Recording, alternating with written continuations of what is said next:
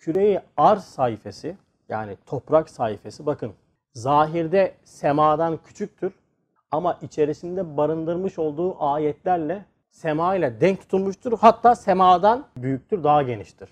Çünkü semada gece, gündüz, güneş, ay, yıldız, misal veriyorum bulut, yağmur, kar, dolu say say belki 20 tane çıkartırız. Ayet vardır.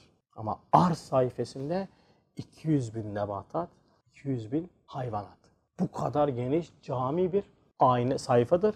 O yüzden Kitab-ı Kebir-i Kainat'ta arz sayfasını Kur'an gözüyle okuyan, sünnet ile yorumlayan yani marifetullah dersiyle yorumlayan kişi 400 bin ayeti okumaya başlar. Euzubillahimineşşeytanirracim. Bismillahirrahmanirrahim. Elhamdülillahi Rabbil alemin. Salatu ve selam ala Resulina Muhammedin ve ala alihi ve sahbihi ecmain. Ala Resulina Muhammedin salavat. Allahümme salli ala seyyidina Muhammedin ve ala ali seyyidina Muhammed. Evet gecemiz mübarek olsun inşallah. 11. söz 8. bölüm. Bismillahirrahmanirrahim. Ve şemsu ve duhaha vel kameri izâ telâha vel nehâri izâ cellâha izâ yahşâha ves semâi ve mâ benâha vel ardı ve nefsin ve mâ sevvâha ila ahir ayet devam ediyor. Şems suresi 1 ila 7. ayetlerin tefsirin yapılmış olduğu 11. söz. Kısaca mealini verelim ayetlerin. Yemin olsun ki güneşe ve aydınlığa, onu takip eden aya, onu gösteren güne, onu örten geceye, gökyüzüne ve onu bina edene ve yeryüzüne ve onu yayıp döşeyene ve insana ve onu intizamla yaratana diyor. Bu ayetleri kelimenin tefsirini yapılmış olduğu 11. sözün e, konusu nedir? Ana konusu. Ey kardeş, eğer hikmeti alimin tılsımını ve hilkati insanın muammasını ve hakikati salatın rumuzunu yani kainat, alem neden yaratıldı? Bunun hikmeti nedir? Bununla beraber insanın hilkati, yaratılıştaki muamma yani neden insan yaratıldı? Ki düşünen insanlar hep bunu sormuşlar kendilerine. Düşünmeyen insanlar da bir kısmı hayvan gibi yiyip içmişler, yatmışlar, uyumuşlar. Bir kısmı da sormadan bir şeylere tabi olmuşlar. Bunda bir muamma. Bununla beraber bir de hakikati salat dediğimiz bir şey var. Yani en basit manada namaz ama namazın içeriği anlatılacak. Yani bu ayetler ışığında paralelinde bu konu anlatılıyor. Yani Şems suresi 1 ila 7. ayetleri biz anlamaya çalışacağız 11. sözle. Bu 8. bölüm yani daha önceki 7 8 7 bölümde biz bunun e, altyapısını yaptık. O yüzden kaldığımız yerden devam edeceğim.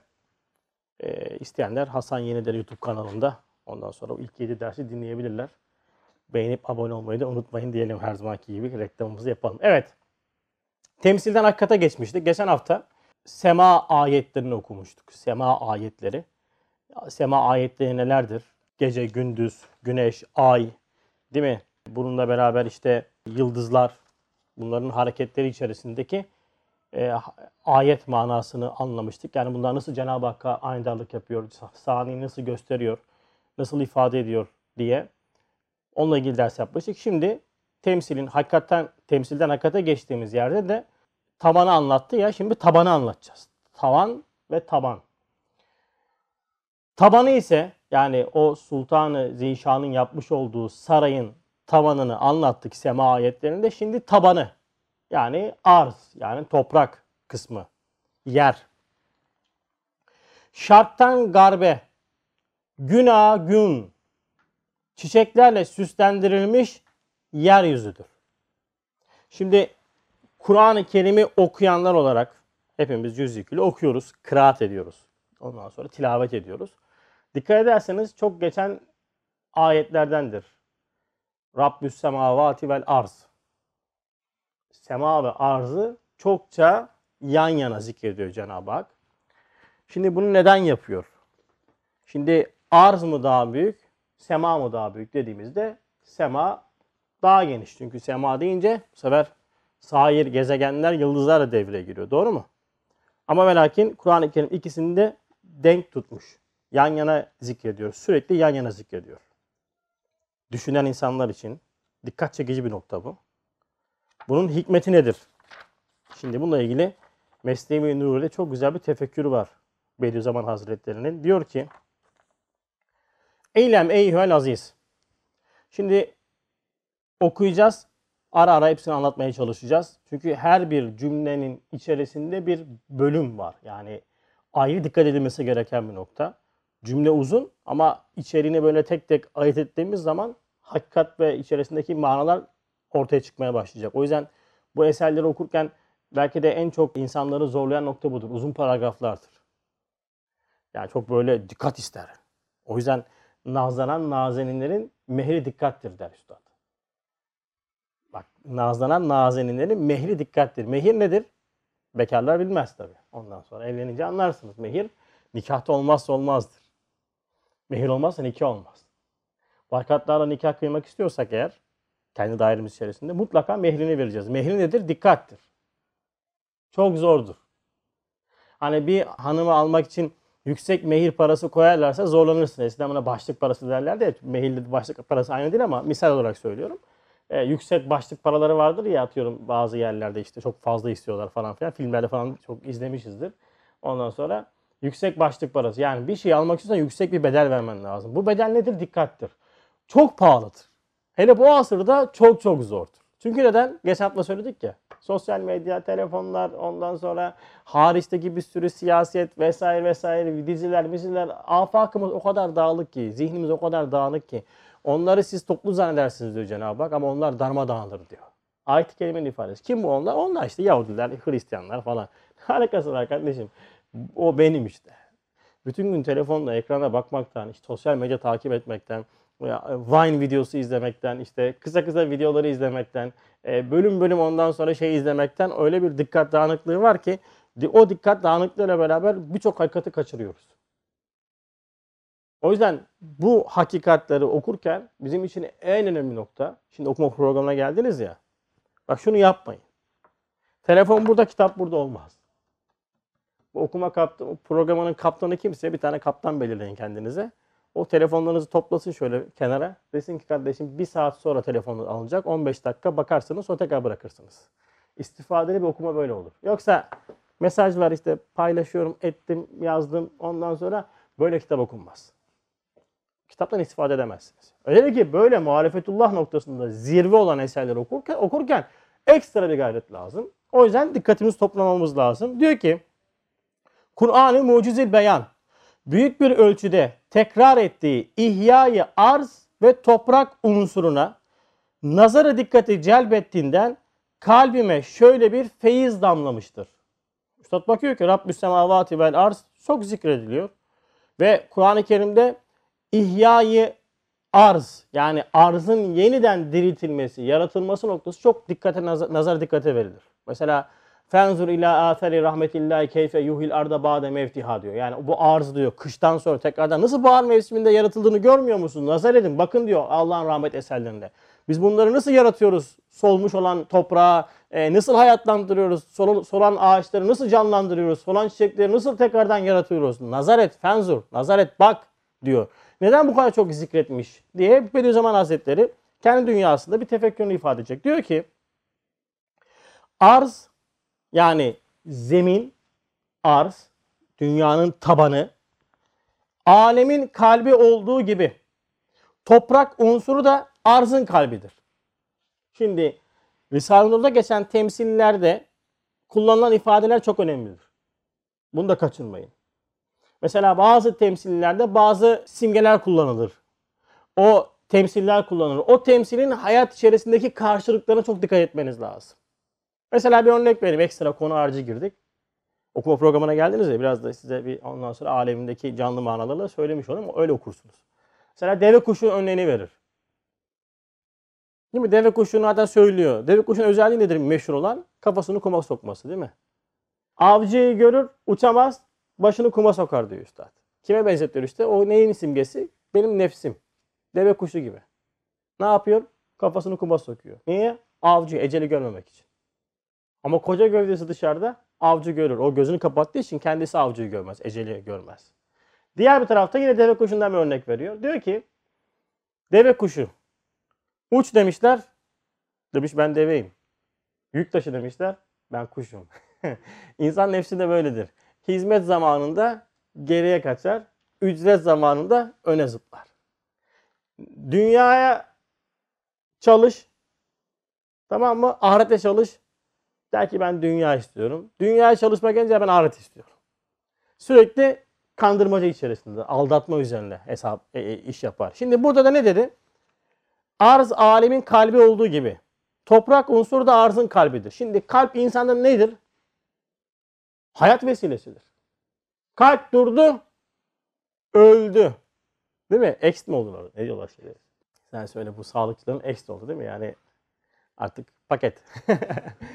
Vefat etti. Kalp durdu mu arz insan öldü. Peki arz neymiş? Yeryüzünün kalbiymiş.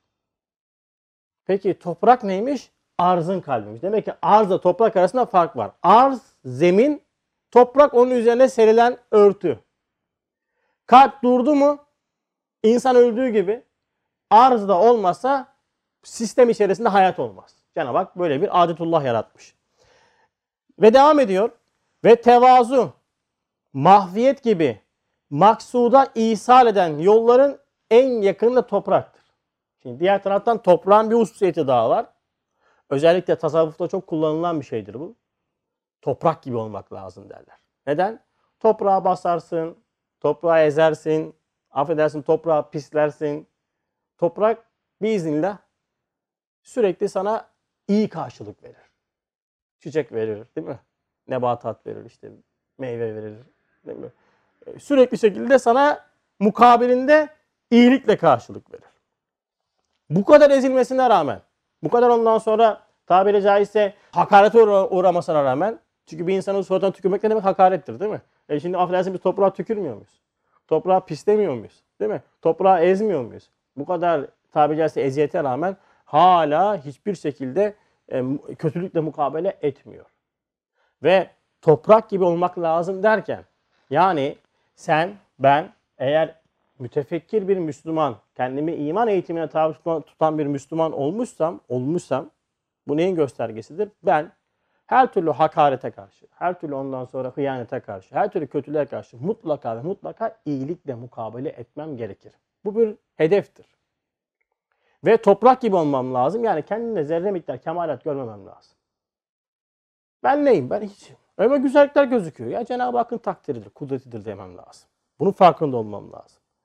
O yüzden toprak gibi olmak yani bizi maksuda ulaştıran, bizim maksudumuz da Cenab-ı Hakk'ın rızasıdır değil mi? Cenab-ı Hakk'ın rızası da enaniyet dediğimiz o vehmi olan kemalattan, güzellikten sıyrılmakla olur. O toprak bize bu dersi veriyor.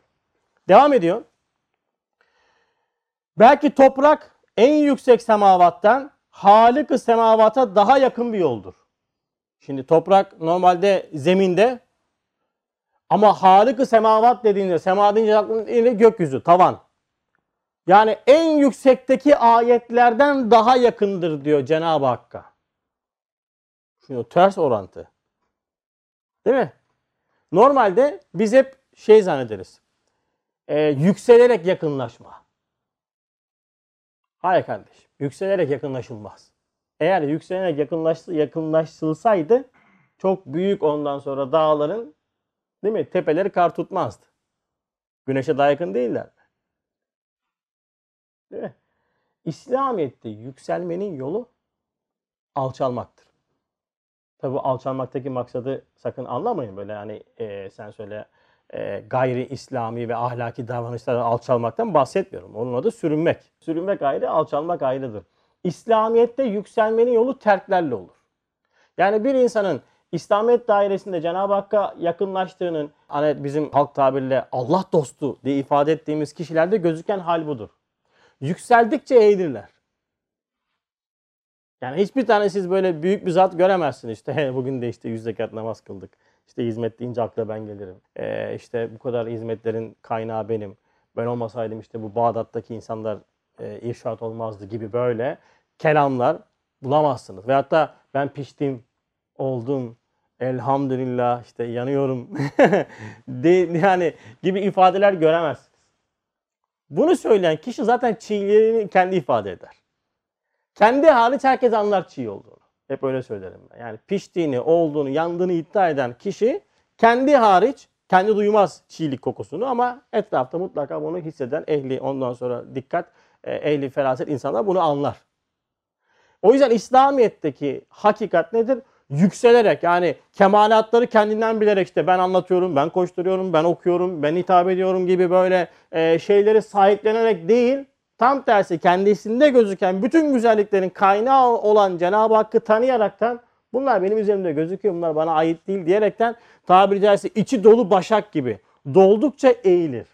Doldukça eğilir, doldukça eğilir. Ama içi boş başak nedir? Yükselir, yükselir, yükselir. Bakarsın ki o olmuş ama içi boş. Bir tırpan gelir. Tık. En çok kime vurur? En yükseklere vurur. O yüzden arz bana bunu ders veriyor. Yani Halık-ı Zülcelal'e sen yakın olmak istiyor musun? O zaman alçal. Ağırlıklarını at. Gurur, kibir, kendinde var zannettiğin kemalat, kendinde görmüş olduğun güzellikler bunlar sana ait değil. At onları. Nasıl atayım ya? At derken bunlar benim üzerimde gösteriliyor. Bunların sahibi ben değilim. Ben nefsi emmare taşıyorum. Benden bana da aç, fak, noksan ve kusurdan başka bir şey yok. Diyerek de at bunları. Attıkça yükseleceksin. Attıkça yükseleceksin. Evet. Zira kainatta tecelli rububiyet, faaliyeti kudrete ve makarı hilafete ve hay ve kayyum isimlerin cilvelerine en uygun topraktır. Şimdi dört tane şey saydı. Bir, kainatta tecelli rububiyet var. Yani Cenab-ı Hak her an bir şeyleri yaratıp onu terbiye ediyor. Onu sürekli şekilde terbiye ediyor. Terbiye etmekteki maksat nedir? Zararlı şeylerden uzak tutuyor, faydalı şeyleri onun için yaratıyor. Mesela bir çiçeği yaratıyor, bir çiçeği yaratırken güneşi onun için musahar ediyor. Havayı ona musahar ediyor. Değil mi? Sen şöyle topraktaki kimyevi maddeleri ona musahar ederek o çiçeğin büyümesini sağlıyor. Doğru mu? Bak bu terbiyedir. Mesela biz de terbiyeden geçiyoruz. Bakın şu anda tansiyonumuz değerleri normal. Değil mi? Şeker değerimiz normal. Bu bir terbiyedir. Ama haberimiz yok. Kan değerlerimiz normal. Haberimiz yok. Bazen çok tuzluyoruz. Böyle bakıyorsun başın dönüyor. Oo diyorsun kafam dönüyor diyorsun. Niye? Bakıyorsun tansiyon. Oo 18'e işte 10. He, bak tansiyon yükselmiş. He, bir Cenab-ı o terbiyeyi azaltıyor. Sana hastalık olarak anlamaya başlıyorsun. Cenab-ı Hak bu arzı rububiyetine bir tecelligah yapmış. Ve bu arzda bakın 400 bin mahlukat, 200 bin nebatat, 200 bin hayvanatı yaratıp terbiye ediyor. Ve bunların hepsi birer tecelli e, faaliyeti kudret. Hepsi kudret mucizesi. Normalde düşünen insanlar için karşında durup aciz içerisinde kalacağı varlıklardır. Bütün yaratılan çiçekler olsun, böcekler olsun, bütün mahlukat olsun. Yani biz mesela uçan sineği şaşırmaz ama şimdi bak uçak geçiyor. Tamam örnek verecekken uçak geçti. Tamam mı? Uçağa şaşırırız. Dünyanın dönmesine şaşırmayız ama uçağın işte 800-900 km hız yapmasına şaşırırız. İçerisinde 200 tane adam taşıyan uçağa hayret içerisinde bakarız. Aa uçak, wow, o kadar büyük uçak. iki katlı uçak. Kaç kişi taşıyor? 1000 kişi. E 8 milyar insan taşıyor şu anda uçak bizim. Saatte 124 bin kilometre hızla gidiyor. Gel biraz daha aşağı. Bir uçağın konması için koca pist yapıyorlar. Şimdi bizim yukarı dershanede maşallah sinekler var elhamdülillah. Yani yılın son sinekleri bizde barınıyorlar. Okuma programına gelmişler onlar da. E, mutfakta böyle yoğun bir sinek var ondan sonra. Bakıyorsun uçması, konması, hareket kabiliyeti. Böyle yapıyor kaçıyor. Böyle yapıyorsun kaçıyor. Yakalayamıyorsun. Tamam mı? Ufacık sinek ya. 35 ayrı perspektifte görüş açısı var. Yani sen böyle yani yakalın yaklaşırken o seni 35 açıdan görüyor. Şaşırdık mı? Yok sinirlendik ama. Nereden çıktı bunlar diye sinirleniyoruz. Ve makara hilafet yani bizim insan olaraktan hilafet dediğimiz Cenab-ı Hakk'ın esmalarını en cami bir aynadarlıkla beraber kurmuş olduğumuz bir sistem var bu dünyada ya. Mesela yeryüzü üzerinde mi evler, binalar. Bunun da merkezi küreye arz olmuş. Arz ve toprak tabakası olmuş. Ve Hay ve Kayyum isimlerinin cilvelerine. He, iki tane isim saydı. Hay ve Kayyum. Şimdi Hay ve Kayyum esması ne demek? Hay hayat veren. Kayyum vermiş olduğu hayatı devam ettiren. Mesela çiçeğe hay esmasıyla hayat verdiği gibi Cenab-ı Hak kayyum esmasıyla çiçeği ayakta tutuyor. İnsana hay esmasıyla hayat veriyor. Kayyum esmasıyla seni omurilikle işte iskelet sistemiyle sebepler tahtında. Çünkü dünya hikmet diyarı. Cenab-ı Hak esbabla, sebeple iş yapıyor. Seni ayakta tutuyor. Sende kayyumiyet azaldıkça sen yavaşlıyorsun yamulmaya, ihtiyarlamaya, beli bükülmeye başlıyorsun. Ve hatta böyle eğiliyorsun, eğiliyorsun. Bakıyorsun kayyumiyet artık yavaş yavaş tecellisini azaltmaya başlıyor. Sonra artık hop sonra uzanıyorsun. Kayyumiyet gitti. Hay da gitti. Ne oldu? Vefat ettin. Hay ve kayyum esması ismi azamdır. İsmi azam. Yani fert, hay, kayyum, hakem, adıl, kuddus. Hazreti Ali'ye göre ismi azam olan altı esma vardır. Esma-i sitte denilir buna. Altı. Fert, hay, kayyum, hakem, adıl, kuddus. Şimdi ismi azam ne demek? Kainatta her an ve her yerde gözüken ve hiçbir şekilde esbabın tesirinin olmadığı çok net anlaşılan fiiliyatlara biz o fiiliyatların arkasındaki isimlerdir is- ismi azam. Mesela hayatın hay esması, hayat, Cenab-ı Hak hayat verir. Hayat hiçbir sebeple açıklanamaz. Taklidi olmaz. Mesela ne yapıyorsun? Adam yapıyor, çok benzetiyor. Yapma çiçek diyorsun ama. Ama çok benzetmiş. Bizim terasta var şimdi ben böyle set yaptım karşıda evler çok yakın olunca böyle hani mahremiyet noktasında muhafaza etmek için hem de gözü de böyle rahatsız etmemesi için aldım böyle şey yaptım sarmaşıklar koydum böyle şey plastik tamam mı sardım sardım sardım alttan bak herkes o ne güzel falan filan diyor ama yaklaşınca "Ay, yapmaymış. Evet benzettik rengini benzettik şeklini benzettik ama hayat veremez. Şimdi küreyi arz yani tavan, taban ve toprak unsuru hay ve kayyum esmalarına çok büyük bir şekilde ne yapıyormuş? Tecelliyatını gösteriyormuş. Bakıyorsun ki topraktan, kara topraktan Cenab-ı Hak ne yapıyor? Yaratıyor. Nereden hayat verdi? Nasıl hayat verdi? Nasıl ayakta tutuyor? Koca koca ağaçlar, koca koca ondan sonra çınar ağaçları işte çam ağaçlarına bakıyorsun. Kayyum esması da ayakta tutuyor Cenab-ı Hak. Yani hay ve kayyum esmasının çok net gözükmüş olduğu yer sayfedir arz sayfası. Nasıl ki arş-ı rahmet su üzerindedir. Evet şimdi anlayacağımız zamanlar gelmeye başladı. 40 günlük sular kalmış. Demek ki bize suyu iski vermiyormuş. Demek ki su bizim değilmiş. Demek ki ödediğimiz faturalar suyun faturası değilmiş. Yalnızca iskinin bize borularla getirmiş olduğu hizmetin faturasıymış. Ona da yüzde bilmem kaç zam yapmışlar değil mi? Şimdi bas bas bağırıp duruyor. 40 gün kalan suyun nimetin olduğunu şimdi daha iyi anlayacağız. Bakın su eşittir rahmettir. Rahmet eşittir sudur. Arş-ı rahmet yani rahim esmasının azami göstergesi tecelligahın bir tanesi sudur. Aynı onun gibi bak şimdi arş-ı hayat ve ihyada yani hay esması da toprak üstündedir. Orada çok net gözükür. Bir metrekarelik toprak içerisinde Cenab-ı Hak sen oraya her bir santimine bir tane çiçek eksen hepsine farklı farklı şekil verip hayat veriyor Cenab-ı Hak. Tatları karışmıyor. Renkleri karışmıyor. Öyle değil mi?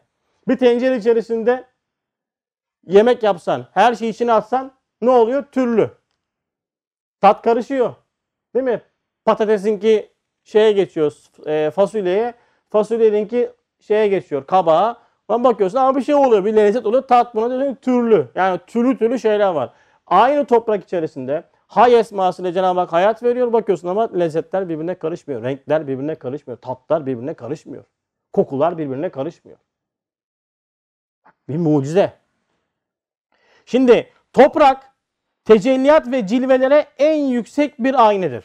He, Cenab-ı Hakk'ın tecelliyatına, Cenab-ı Hakk'ı göstermeye en yüksek bir aynadır. Peki neden ayna yapıyor? Mesela neden hava unsuru çok geniş olduğu halde sema toprak kadar Cenab-ı Hakk'ı gösteremiyor? Bak şimdi çok önemli burası. Evet, kesif bir şeyin aynesi ne kadar latif olursa o nispette suretini vazıh gösterir. Ve nurani ve latif bir şeyin aynesi ne kadar kesif olursa o nispette esmasının cilvelerini cilalı gösterir. Mesela hava aynesinde yalnız şemsin zayıf bir ziyası gözükür. Hava aynesinde güneşin yalnızca bir ziyası, rengi gözüküyor. Su aynesinde şems yani güneş ziyasıyla görünürse de elvanı sebası, yedi rengi gözükmez. Fakat toprak aynesi çiçeklerin renkleriyle şemsin ziyasındaki yedi rengi de gösterir. Ne demek bu? Eğer bir şey ayna ne kadar şeffaf olursa yansımayı o kadar keser. Mesela siz cama arkasına o gümüş alaşımı vurmazsanız yansıtamazsınız. O ayna olmaz. Görüntü gelir, geldiği gibi de gider. Doğru mu? Aynanın arkasında ne yapıyorlar değil mi? Gümüş alaşım çekiyorlar. Sen buradan güneşe tuttuğun zaman aynayı böyle alıyorsun böyle hop. Ziya'nın ondan sonra bana göre Ziya'nın hakikaten Zeki'nin gözüne ben ne yapıyorum? Güneşi tutuyorum. Ama aynı ayna, aynanın arkasındaki gümüş alaşımı atsam cam olsa tamam mı? Güneş geliyor. Yapabilir miyim? Yapamam. Çok cüzi bir ışık gider. Niye? Çünkü yutuyor. Mesela hava aynasında güneş yalnızca ziyasıyla gözükür. Suda rengi gözükür ama bütün renklerini göremezsiniz. Çünkü o da yutuyor. Ama toprak kesiftir. Toprak gelen görüntüyü kesif olduğundan, koyu olduğundan üzerine vurduğunda her şeyle gösteriyor. Nasıl gösteriyor? Bizim bugün çiçekte gördüğümüz kırmızılık, güldeki kırmızılık, papatyadaki sarılık, papatyadaki beyazlık, salatalıktaki yeşillik, karpuzdaki yeşillik, işte elmadaki kırmızılık, değil mi? İşte havuçtaki turunculuk hepsi güneşin renklerinin tecellisidir. Yani güneşe, şemse en geniş ayna neresidir? Topraktır. Doğru mu? Şems temsilde Cenab-ı Hak'tır. Cenab-ı Hakk'a aynadarlık yapmak istiyor musun? Kesif olacaksın. Nefsinin karanlığının farkına varacaksın. Nefsinin ondan sonra geceliğinin farkına varacaksın. O yüzden bütün mübarek geceler gecedir gece. Berat gecesi, Kadir gecesi değil mi? Miraç gecesi, Regaib gecesi. Niye gece? Gündüz olsaydı daha iyi değil mi? Daha uzun geniş zaman. Gece kardeşim. Geceyi anlamadın mı mübarekleşemezsin. Nefsindeki aç, fark, noksan ve kusurun farkına varamadıktan sonra yani o camının arkasına o alaşımı atmadıktan sonra sen şemsi yani güneşe yani Cenab-ı Hakk'a aynadarlık yapamazsın. Yapman gereken şey kendinde acz, fark, noksan ve kusurdan başka bir şey görmemek. O zaman toprak gibi oluyorsun. O zaman üzerine vuran her şey net gözükür, gösterirsin. Cenab-ı Hakk'a en cami aynadarlık yapmış olursun. Bak şimdi toprak bunu yapıyor. Yani zahirde kara toprak bakıyorsun ki bünyesinde değil mi? Ee, sen söyle sinesinde renk renk çiçekler açtırıyor. Renk renk bitkiler halk ediyor Cenab-ı Hak. Tam bir ayna olmuş. Şimdi bak şimdi bunu acayip bir şeyle bağdaştıracak.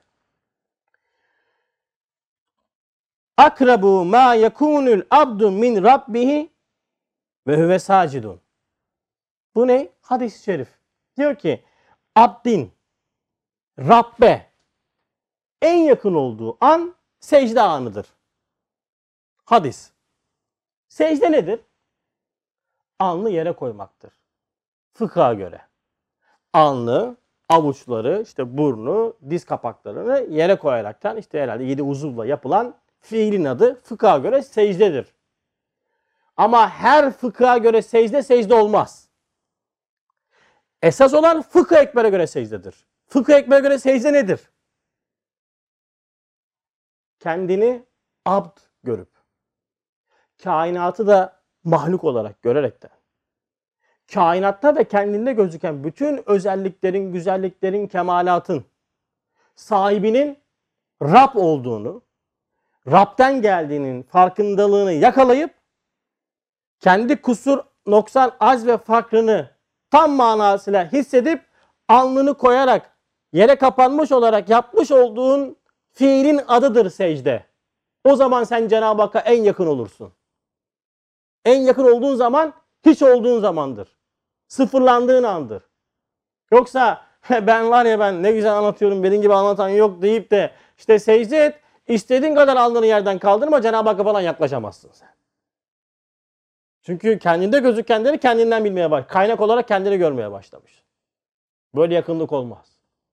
Tam tersi kurbiyet zannetmiş olduğun şey yani yakınlık olarak zannetmiş olduğun şey budiyet olur, uzaklık olur.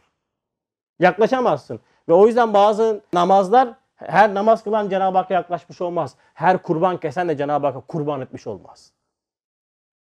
Çok dikkatli olmak lazım. İçini doldurmamız lazım. İşte Kur'an ayetleriyle, hadislerle içerisini doldurmamız lazım. Öyle ezberle. Herkes yapıyor bunu.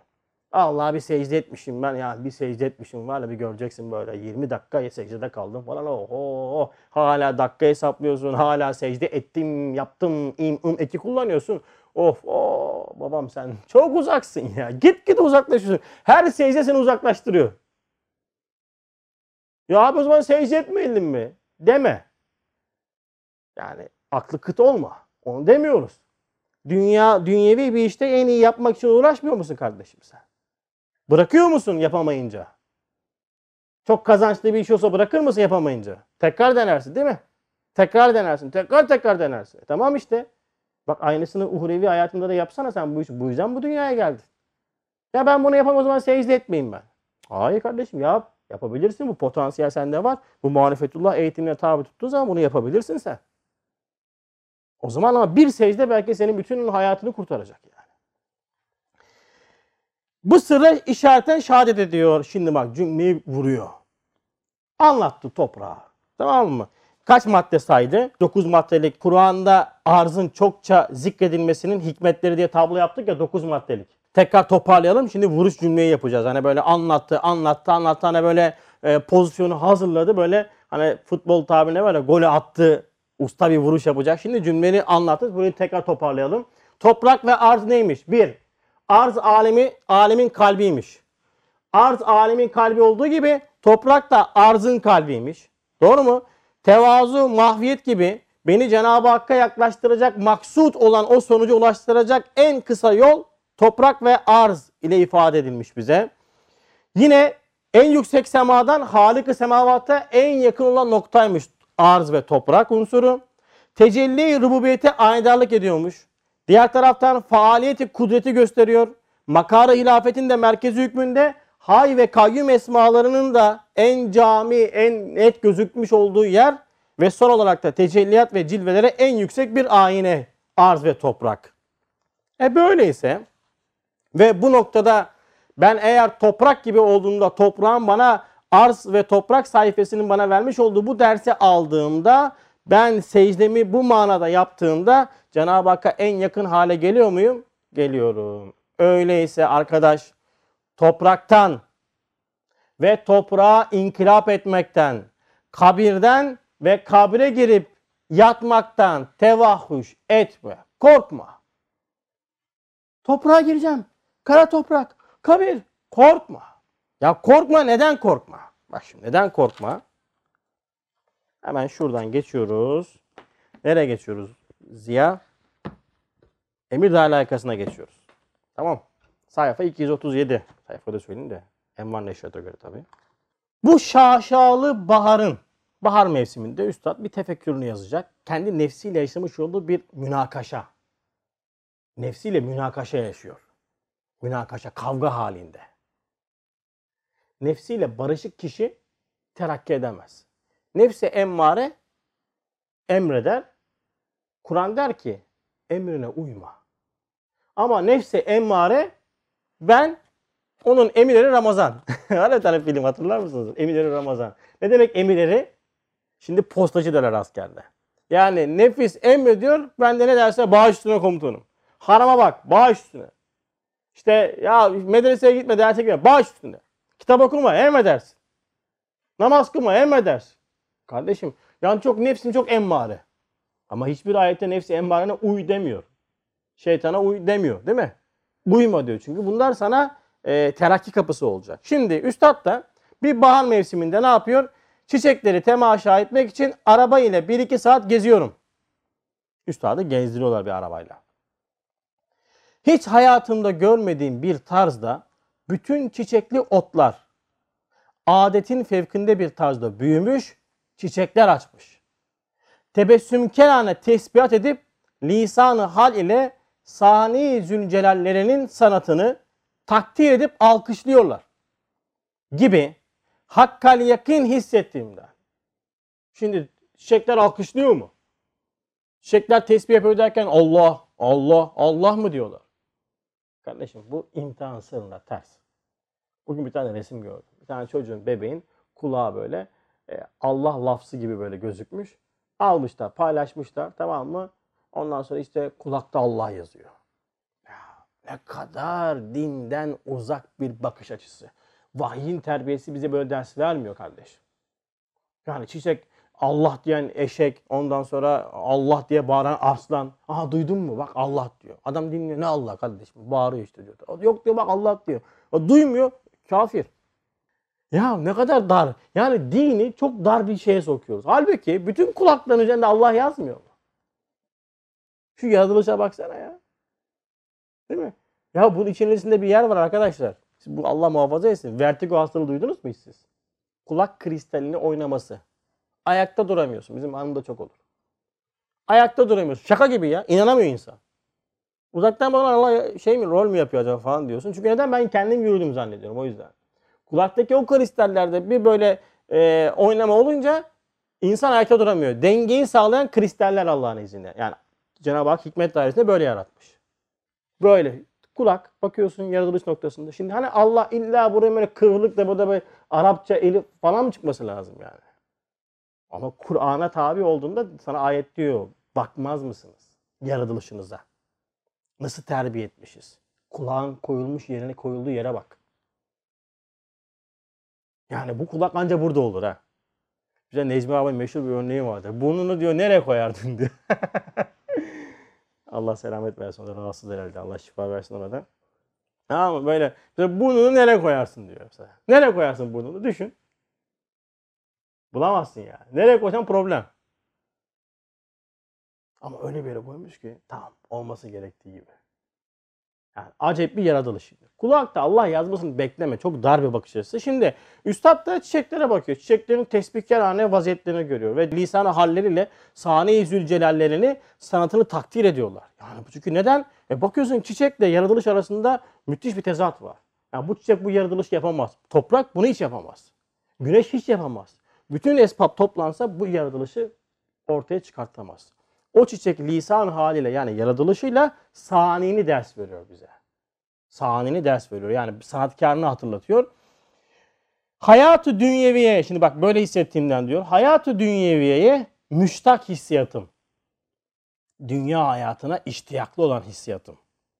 Ve gafil ve tahammülsüz nefsim bu halden istifade ederek dünyadan nefret ve hastalıklı ve sıkıntılı hayattan usanmak berzaha gitmeye ve oradaki yüzde 90 dostlarını görmeye iştiyak cihetinde karar veren kalbime ve fanide baki zevk arayan nefsime itiraz geldi.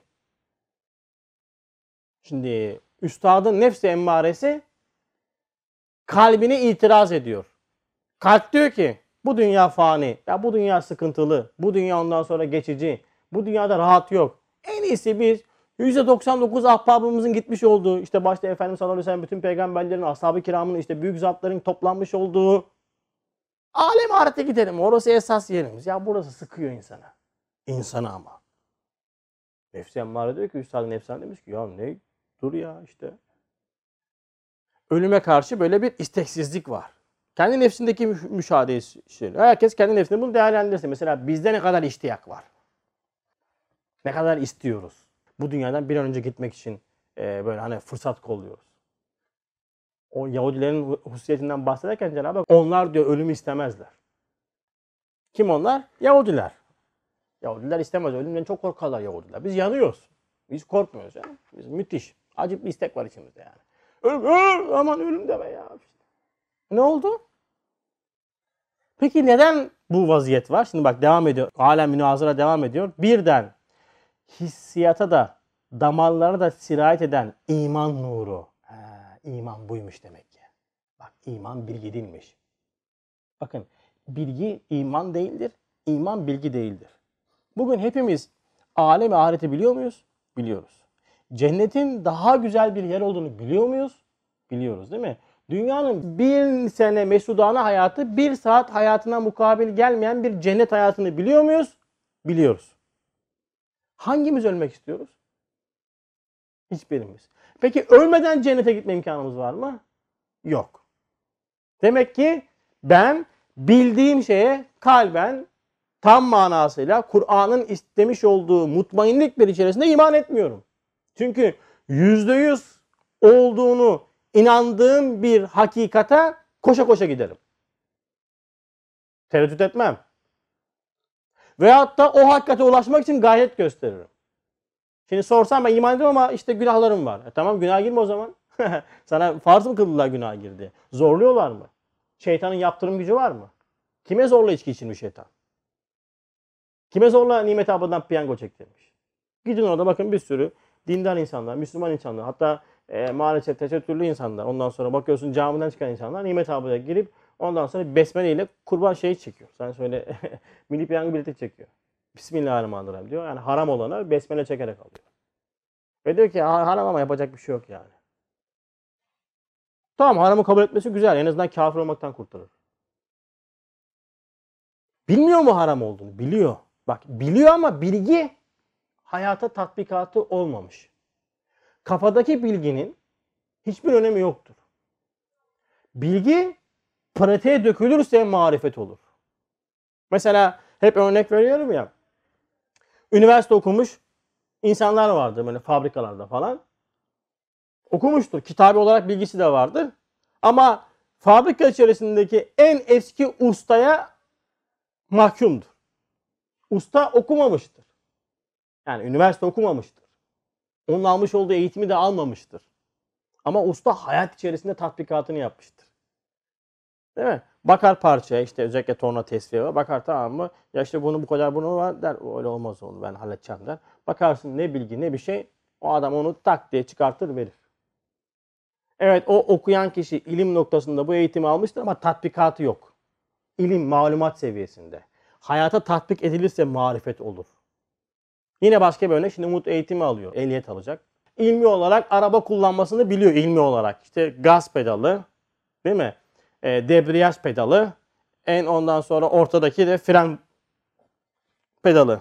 Frene bastığın zaman debriyaja da viteste bakmak, basmak zorundasın araba stop eder. Debriyajdan bastığın zaman da vitesi arttıracaksın. Debriyaja bakmak vitesi arttıramazsın.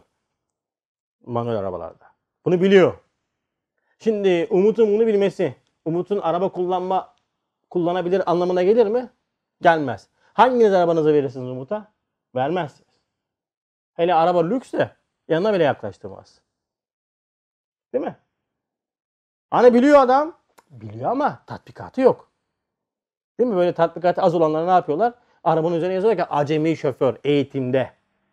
Sen diyorsun ona göre hareket ediyorsun. Ama bu adama yaklaşmayayım çakar makar vurur falan filan. Şimdi biliyorsun ama kalbi bir mutmainlik içinde değiliz maalesef. Biliyoruz. Mutmainlik içerisinde değiliz. Evet ölümün benim için, ehli iman için, e, kabrin ehli iman için cennet bahçelerinden bir bahçe olduğunu biliyorum. Ama kalben iman etmiyorum. Etmiyorum. Etmemişim demektir. Akli olarak kabul etmişim de ama iman kalpte yapılır. Ve tahkiki iman dersleri işte bugün bugün marifetullah derslerimizin en büyük hususiyeti budur arkadaşlar. Yani Kur'an'ın bizden istemiş olduğu tahkiki iman dersleriyle biz inşallah bu iman kalp, akıl, sır bütün damarlarımıza ilişince, yerleşince artık şeytan müdahale edemez hale geliyor. O yüzden Risale-i Nur talebeleri inşallah imanla kabre girerler. Hakikati bunu gösterir. Çünkü sürekli bir eğitime tabi tutuyoruz. Bakın sayfalar dolusu yazı yazıyoruz, tefekkür yapıyoruz, mütalaa müzakere yapıyoruz. iman üzerine çalışma yapıyoruz, çalışma yapıyoruz, çalışma yapıyoruz. Niye? Dem ve damarlara işleyecek şekilde imanı yerleştirmeye çalışıyoruz. Öyle iman yerleşince artık ne şeytan ne nefis seni muhalefet edemez Allah'ın. Ama kimsenin garantisi yok tabii ki. Haşa onun garantisini kimse veremez. O endişeyi taşırsın ama diğer taraftan bilirsin ki elhamdülillah yani ben hazırım. Korkmazsın. Mesela sen iman eğitimine tabi tutmuşsun kendini sürekli bu noktada çalışıyorsun. Azrail aleyhisselam gelse korkar mısın? Yani inşallah korkmayız. Neden? Çünkü çalışmışım. Hazırım. Endişe duymam. Mesela içeri polis girdi. Mesela burası ev düşünün. Tamam mı? Ben e, zil çaldı. Polis dedi. Ve ben çok çekinmem ya. Niye geldiler merak ederim. Niye? Hayırdır polis bey. Niye? Hırsızlık yapmamışım. Vergimi vermişim. Para çalmamışım. Kimseye bir sıkıntı yapmamışım. Eminim yani. E, bir şey soracaklar herhalde. Ama ben hırsızlık yapmış birisi olsam zili çalsalar polis saklanırım. Korkarım. Değil mi? Neden? Beni alıp götürecek. Beni alıp götürecek. Rahatsız olursun. Ama rahatsız olmam ki. E, Aleyhisselam geldi. Evet. Endişe duyarım. Çünkü a- acizim, mahlukum. Ama derim ki elhamdülillah. gayet ettik. Cenab-ı Hak inşallah son nefesimizde tahkik imanla gitmeyi nasip eder diye dua ederiz. En değerli varlığımız olan şeyi o mübarek zata Hazreti Azrail Aleyhisselam'a şefkatli meleğe veririz. Elhamdülillah deriz yani. İman böyle kalp ve damarlara sirayet edecek. O yüzden iman eğitimi sabır isteyen uzun soluklu bir eğitimdi. Öyle 3-5 sayfa kitap okuyunca böyle kürsüne çıkıp da anlatınca da aa helal olsun sana. Çok güzel anlattın sen. Bravo yani. Kaç izleyicin var? 5000 tane takipçim var. 50 bin tane takipçim var. 100 bin izlendim. Bir tanesine demiştim. Bu kadar insan bizim derslerimizi izliyor. Ben sana dedim fenomen olamazsın demedim ki. Ben sana izlenmezsin demedim ki. Ben sana dedim tahkiki iman sahibi olamazsın dedim. E görüyorum ki maalesef hala başarıyı kendine alarak olamamışsın demek ki. Öyle değil mi? Ölçü bu değil ki. Yani nice insanlar var pespaye insaniyet seviyesinden aşağı düşmüş insan. Milyon takipçileri var şimdi. Bunlar makbul insanlar mı oldular yani? Hep örnek veriyorum. Aziz Sancar'ın kaç? 150 bin takipçisi varmış. Adam bilim adamı. Adam bilim adamı ya. Nobel ödülü almış adam yani. Diğer taraftan da yerinde durmaz adam adamlar var. Ondan sonra milyonca takipçileri var yani. Pespaye, rezil, rüsvan bir adam yani. Hayvaniyet mertebesindeymiş. Şimdi bu adam ne diye alkışlar mı? He, o 3 milyon takipçisi var yani. Kalite ucuz değildir. İman eğitimi uzun soluklu sabır isteyen bir iştir. Üstadım da dediği gibi kalp ve damarlara sirayet edecek derecede böyle işlenecek bir hakikattır ve bundan daha büyük bir davamız yoktur bizim ha. Son nefeste imansız girdik mi arkadaşlar bitti. Ne namazın kalır, ne orucun kalır, ne zekatın kalır. İmansız gittin mi babam peygamber olsa sana faydası yok. Ama hasbelkader çalışmadan yani imanla kabre girdi. Günahların var Cenab-ı Hak biizni affeder. Hiç korkma. Tövbe et yeter ki. Ama imanla kabre girme çalışmalarını aksatma. Bu dersler bu yüzden çok önemlidir. Bu sohbetler bu yüzden çok önemli. Pandemi geldi işte okuyamıyoruz, derslere gelemiyoruz. Kardeşim kitabın evinde ya aç oku. Derslere gelemiyorsun, kitap okumuyor. Hepten koptun yani. Koronadan korkuyorsan bu halinden kork ya. Korona ne olacak senin en fazla 50-60 senelik hayatın olup gidecek yani. Ebedi hayatın gitmiş. Kemiriyor senin haberin yok. Ya çoğumuzda maalesef şu anda süreç bunu gösteriyor. Evet. Ne dedi? Damarlarına da sirayet eden iman nuru. O itiraza karşı gösterdi ki. Bak şimdi. İman nuru nefis ve şeytana gösteriyor. Hakikati gösterecek. Madem toprak bu kadar cemal ve rahmet ve hayat ve ziynetlere maddi cihetinde mazhar olmasından hadsiz bir rahmetin perdesidir. Ve içine giren hiçbir şey başıboş kalmıyor. Değil mi? Toprak böyle rahmet aynası. Bu kadar esmaya aydarlık yapıyor. Bu kadar rahmetin tezahürüne vesile oluyor. İçine giren mutlaka ve mutlaka iyi şekilde geri çıkıyor. Elbette bütün zahiri ve maddi zinetlerin ve güzelliklerin, hüsün ve cemal ve rahmet ve hayatın manevi merkezlerinin ve bir kısım tezgahlarının faal bir nevi toprak perdesinin altında ve arkasındadır. Değil mi? Çiçeğin bakıyorsun manevi programı toprağa bırakıyorsun. Cenab toprak sana bir izniyle ne yapıyor? O çiçeği programa göre aynen aynadarlık yaparak gösteriyor. Ne ekiyorsan bire bin alıyorsun. Bir mısır tanesi ekiyorsun. Değil mi? Bir şey çıkıyor. Fidan gibi şey çıkıyor mısırın. Ne diyorlar ona bilmiyorum ama koçan mı diyorlar böyle. Bakıyorsun 7 tane vermiş.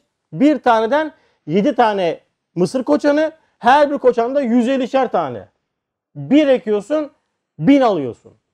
Toprak böyle sana Cenab-ı Hakk'ın izniyle iade ediyor değil mi? Elbette bak şimdi. Bu hamiyetli annemiz olan toprak altına. Neymiş toprak? Kara toprak değilmiş. Çukur değilmiş. Hamiyetli annemiz. Ehli dünya bana diyor tabiat ana diyor. Değil mi? Tabiat ana. Bak ehli dünya bile kabul etmiş şefkati. Hamiyetli annemiz olan toprak altına girmek ve kucağına sığınmak.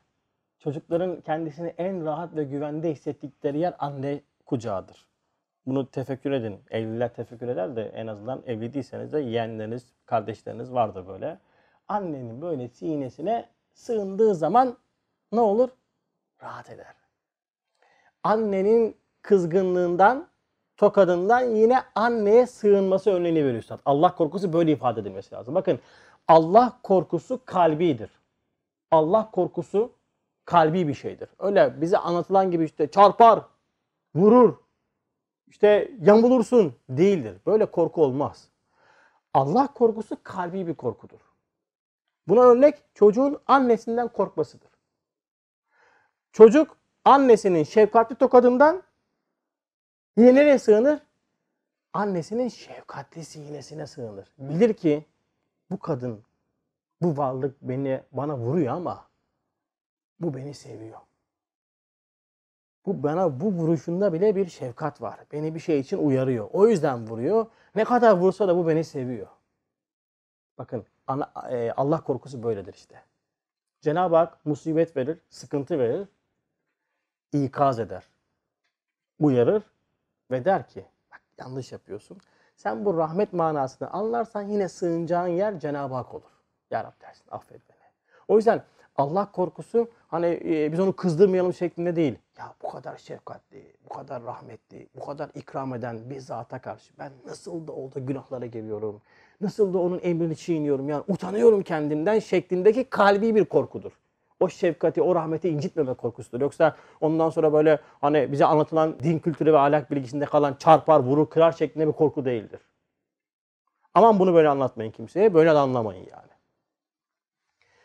hakiki hamiyetli annemiz olan toprak altında girmek, kucağına sığınmak ve o hakiki ve daimi ve manevi çiçekleri seyretmek daha ziyade sevilir ve iştiyaka layıktır. Toprağın altına girmek iştiyak ister, iştiyak. Diye o kör hissiyatın ve dünya perest nefsin itirazını tamamıyla izale etti, def etti. Nefsi bile susturdu. Ya üstadın nefsini susturan hakikat benim nefsimi hiç konuşturmaz ya. Şimdi ne diyorsun Hasan abi sen böyle üstada hakaret etmiyor musun? Abiler bakın Üstad Bediüzzaman Hazretleri'nin nefsin, nefsi emmaresinde Cenab-ı Hak bütün ehli imanın şüphelerini, sıkıntılarını yüklemiş. Bu adam bunları nasıl yazıyor? En çok benim ihtiyacım var derken yalan konuşmuyor ya. Bu tevazu suretinde anlatıp duruyoruz biz yalan konuşuyoruz insanlara. Evet nefs, üstadın nefsi emmaresi en haindir. En tehlikelidir. En çok itiraz eden odur. Ettiği için buna mukabil bu yaralarına tedavi için Kur'an'a koşmuş, koşmuştur. Kur'an eczanesinden bu hakikatleri yazmıştır. Der ki ey nefsim ey nefsim. Bize de üstad işte burada nefsim diyor ama e, mübarek zat kendine söylüyor işte biz de bunu böyle anlamayalım. E, helal sen onu öyle anlamayacaksın. Ama üstad yalan konuşmuyor kardeşim. İhtiyaç hissederek yaz, yazılmayan bir şey okunmaz.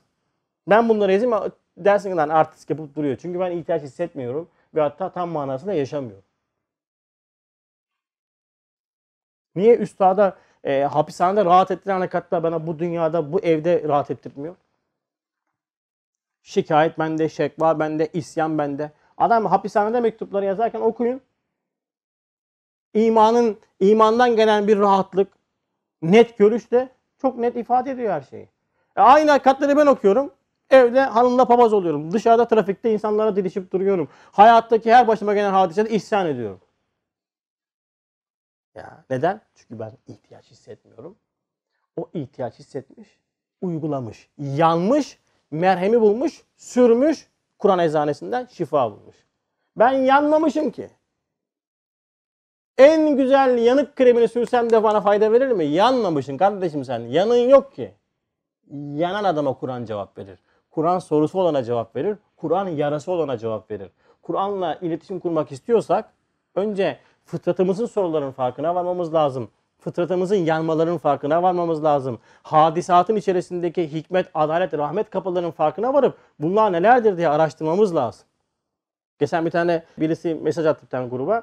İşte kalbi, kalp diyor niçin ve neden sorularını sormaz diyor.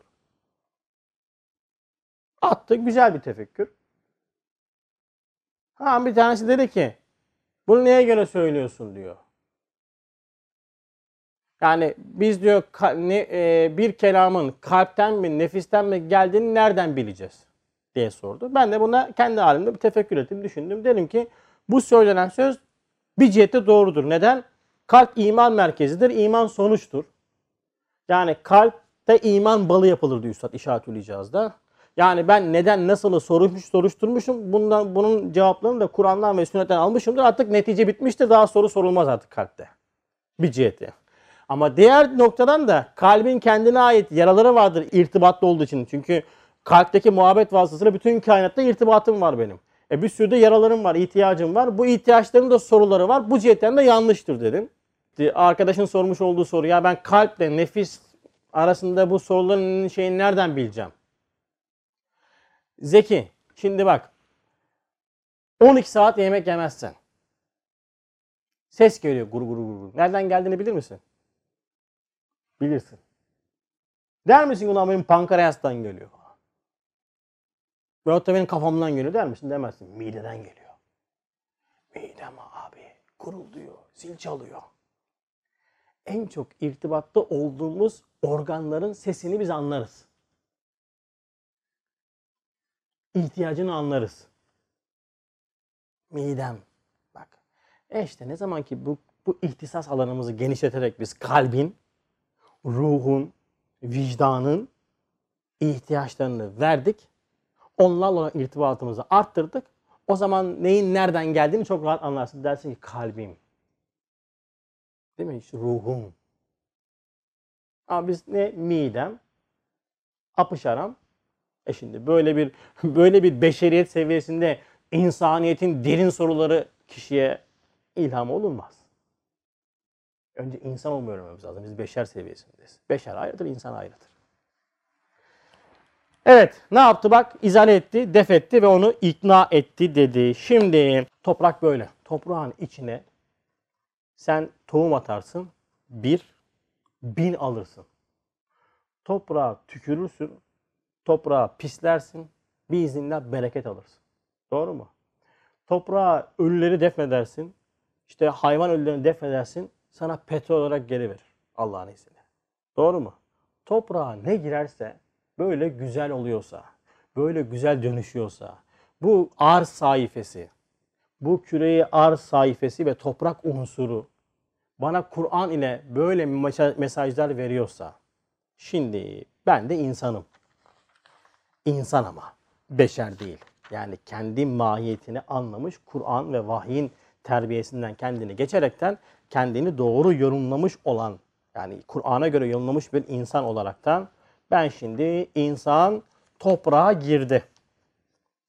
Dinozorun toprağa girmesi petrol olup fosil olup petrol oluyorsa affedersin ettiğimiz bütün bu pislikler hepsi bize sebze meyve olarak bir şekilde gübre olaraktan kimyevi bir operasyonla bir yaratılışla bana geri dönüyorsa iyi olarak geri dönüyorsa bu kadar ezmiş olduğum toprak unsuruna her ne giriyorsa güzel bir şekilde, daha da güzel şekilde iade ediliyorsa, böyle bir toprağın içine insanı koysak, ama Hazreti insanı koysak, yani Kur'an ve sünnetle kendini yorumlamış, ona göre hayat yaşamış bir insanı koysak ne olur diye sordum.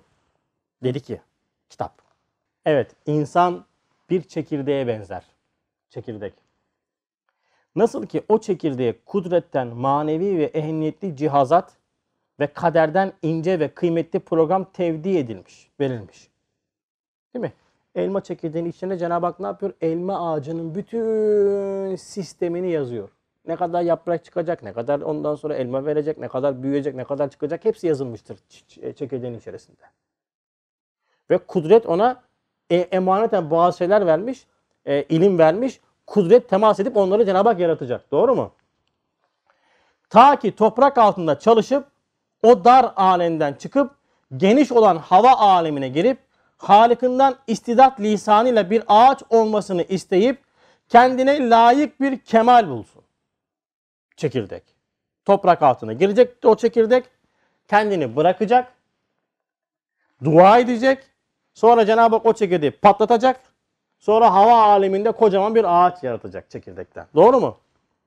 Eğer o çekirdek sui mizacından dolayı ona verilen cihazat-ı maneviyi toprak altında bazı mevattı muzırayı cebine sarf etse o çekirdeğe şuur verecek. O çekirdek de bunu yapmasa, kendini sıksa, kassa, gidip de etraftan bazı böyle kendine yaramayan şeylerle uğraşsa, çekse misal. Tamam mı? Ne olacak? O dar yerde çekirdek içerisinde Kısa bir zamanda faydasız tefessür edip çürüyecek. Ne oldu? Ektim çıkmadı. Ektim tutmadı. Denmiyor mu? Çiftçilerin çok kullanmış olduğu değil mi şeyler? Eğer o çekirdek manevi cihazatını falikul habbi ve neva En'am suresinin daneleri ve çekirdekleri çatlatan Allah. Biz şimdi derslerde çekirdekten böcekten bahsedince millet böyle ayar oluyor. Enteresan. Ayar olanların da eee, sen söyle çoğu da ehli iman ve hoca. Böyle sohbet mi olur diyor. Çekirdekten çiçekten bahsedip duruyorlar. En'am suresini okumadığı için efendi veyahut da okuduğu için ezber olaraktan ölülere oradaki 95. ayet 95. ayetteki Cenab-ı Hakk'ın çekirdeği ve ondan sonra e, daneleri çatlatan ve oradaki tasarrufatı ders veren Kur'an'ı okumadığı için bizim buradaki derslerimizi anlamamız çok normal. Bak çekirdek ne oldu? Toprak altına girdi. Emri tekvinisini yani Cenab-ı Hakk'ın bu emri tekvini emin ayet olaraktan yani kainatta gözüken bu emrini ne yaptı? İmtisal ettiği zaman hüsnü istimal etse o dar alemden çıkacak. Ufacık çe- çekirdeğin içerisinden çıkacak. Meyvedar koca bir ağaç olmakla küçücük cüz'i hakikati ve ruhu manevisi büyük bir hakikati külliye suretini alacak. Ufacık bir elma çekirdeğiyken kocaman bir elma ağacı oldu. Ufacık bir çam çekirdeğiyken şimdi kocaman bir çam ağacı oldu. Ufacık bir çınar çekirdeğiyken şimdi işte Bursa'daki meşhur ben görmedim de görenler söylüyor. Çok eski, büyük olan haşmetli bir çınar ağacı oldu.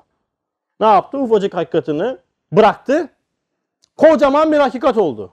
600 kusur sene olmuş. Hala yapraklarıyla beraber değil mi? Hala zikir esnasında. Hala zikir yapıyor. Hala Cenab-ı Hakk'ın azametini gösteriyor. Ufacıkken kocaman oldu. Değil mi? Şimdi bu bir misal. İşte aynen onun gibi. İnsanın mahiyetine, insanın mahiyetine, kudretten ehemmiyetli cihazat. Cenab-ı Hak bize ehemmiyetli cihazat koymuş. Kaderden kıymetli programlar tevdi edilmiş. Eğer insan şu dar alemi arzide yani dünya hayatında, hayatı dünyevi toprağı altında, dünya hayatında, geçici işler, fani işlerle ömür tüketip o cihazat-ı maneviyesini nefsin hevesatına sarf etse, bozulan çekirdek gibi cüz'i telezzüz için kısa bir ömürde dar bir yerde sıkıntılı bir halde çürüyüp tefessü edecek. 60-70 sene yaşayacağın dünya hayatında sana ekilen bütün programları kenara bırakıp, bütün yüklenen manevi değeri kenara bırakıp kendini Kur'an ve vahyin eğitimine tabi tutmadığından dolayı 60-70 senelik dünya hayatı için burada ne yaptın? Bütün hakikatini sattın. Elması bakıra değiştirdin. Ali bir elmas iken çamur oldu. Çamur oldu. Çamur gibi hayat yaşadın. Bunun faturası olmayacak mı? Olmuyor mu? Bu dünyada da oluyor, ahirette de olacak. İşte bütün ruhi sıkıntılarımızın, bütün depresyon gibi hastalıkların temelinde bu vardır. Cehennemin numuneleridir bunlar. Burada cehennemi hissettirir sana. Şimdi biz tabii böyle şarlatanların hayatını görünce böyle Aa, çok mutlular, çok huzurlular falan zannediyoruz yani. Alayı palavra. Alayı yalan. Madem çok mutlular niye eroin kullanıyor? Niye esrar kullanıyor? Niye kavga edip duruyor? Niye kendini sürekli şırıngalayıp duruyor? Bize göster onu gösterirler mi işte falanca artist işte bak böyle bir ağlı ağladı işte böyle böyle yaptı diye göster. He, sürekli gülerler. Çok mutluyum, çok huzurluyum. Ne huzur, ne mutluluğundan bahsediyorsun sen? Kalbin kan ağlıyor, vicdanın kan, kan ağlıyor. Ruhun cehennemde yaşıyor. Nice intihar edenler yok mu? Avrupa'nın gelir seviyesi en yüksek ülkelerde en çok intihar, or- intihar or- oranları orada. Niye? Çünkü insaniyeti beşeriyette hapsetmiş, yemiş, içmiş, çiftleşmiş, hayat demiş bu. E böyle ucuza gider mi bu insan ya? Ve mesuliyeti manevi bedbaht ruhuna yüklenecek ve şu dünyadan göçüp gidecek. İşte bu adam ölür. İşte ölüm budur abiler. Ehli iman ölmez. Ehli iman emanete vefalıdır, vefat eder. Kendisine verilen emanete vefalıdır. Kur'an ve sünnetle kendini yorumlamıştır. Ehli iman vefat eder. Biz ölmeyiz. Ölen hayvandır. Yani hayvaniyetimiz ölür, cisim. Ama ben ölmem. Ben ölmeyeceğim. Ben kimim? Ha işte beni çözelim gel. Sen dediğin o beden değilsin. Sen arka tarafsın arka. O ölecek. Bu ölecek. Eskiyecek. Ölecek. Atacaklar toprağın içerisine. Emanetti. Teslim ettin. E, gideceksin kabre. Başlayacaksın morarmaya, kararmaya. İşkemben böyle şişecek şişecek. Bir patlayacak ondan sonra. Buf diye böyle. O kadar yüksek ses çıkartıyormuş ki böyle çok böyle kilolu insanların sesi dışarıdan duyuluyormuş diyorlar yani. Gaz birikiyor ya o yüzden ölenlerin üzerine böyle şey koyarlar. Sen söyle e, bıçak falan koyarlar şişmesin diye. Çok fazla beklettin mi insan kokar. İnsan kokusu da dehşettir yani. Tamam mı? Bir et bozuluyor yukarıda. Bizim geçen buzdolabında öyle kalmış. Ee, şeyden sen söyle. İkin, kaç asır önce kalmış Allah bilir. Ondan sonra buzdolabı içerisinde bir tane peynir.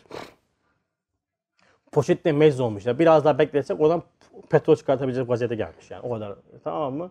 Bir koku ulan koku yapıyorum böyle yapıyorsun. Yani süt son süt ürünü ne kadar kokar? Rahatsız ediyor. E bir de insan bir ölsün Allah muhafaza insan üç gün şurada tutsunlar sizi. Var ya eve gelip şuraya giremeyiz yani. Öyle dehşetli kokusu vardır. Ben bir kere o kokuyu duydum bir yerde. Hala burnumda durur o koku yani. O kadar mı dersin? O kadar. Zaten ölen kişi de çok böyle sefih bir adamdı. Tamam mı? Hala aklında ve e, sen söyle kokusu burnundadır yani. Ne oldu? Bitti. Tefessü etti. Ama şimdi bu insan istidat çekirdeğini İslamiyet suyu ile imanın ziyasıyla ubudiyet toprağı altında terbiye ederek bak ne yaptım? Bir çekirdeğin neşvi nema bulması için lazım olan sebepler. Çünkü dünya hikmet diyarı. Su olmazsa olur mu? Olmaz. Peki ziya olmazsa olur mu zeki? Olmaz. Değil mi? Ziya yani güneş olması lazım. Ee, peki toprak olması olur mu? Olmaz. Şimdi insan çekirdek bu dünya hayatına geldi. Kendini İslamiyet suyu ile suladı. Yani temsilden gidersek aklını kullandı, kalbini kullandı, kainata baktı, kendi ve kendinin ve kainatın yaratılmışlığının farkına vardı. Soruların farkına vardı. Bu kainat neden yaratıldı? Ben kimim? Nereden gelip nereye gidiyorum? Sorularını sordu ve baktı ki bir yaver Ekrem bu kainatı yapan sultanın tebligatını yapıyor ve bu sorulara cevap veriyor. Gitti dedi ki sen doğru söylüyorsun. Hakkan senin böyle bir üstad olman gerekli ve bana ne diyorlarsa bu sahne kainat ne ders veriyorsa bana ders ver dedi. Bunları dinledi, tebligatı dinledi ve ona göre hayatını yaşadı. Ona göre kendini ve kainatı yorumladı. İslami suyuyla suladı.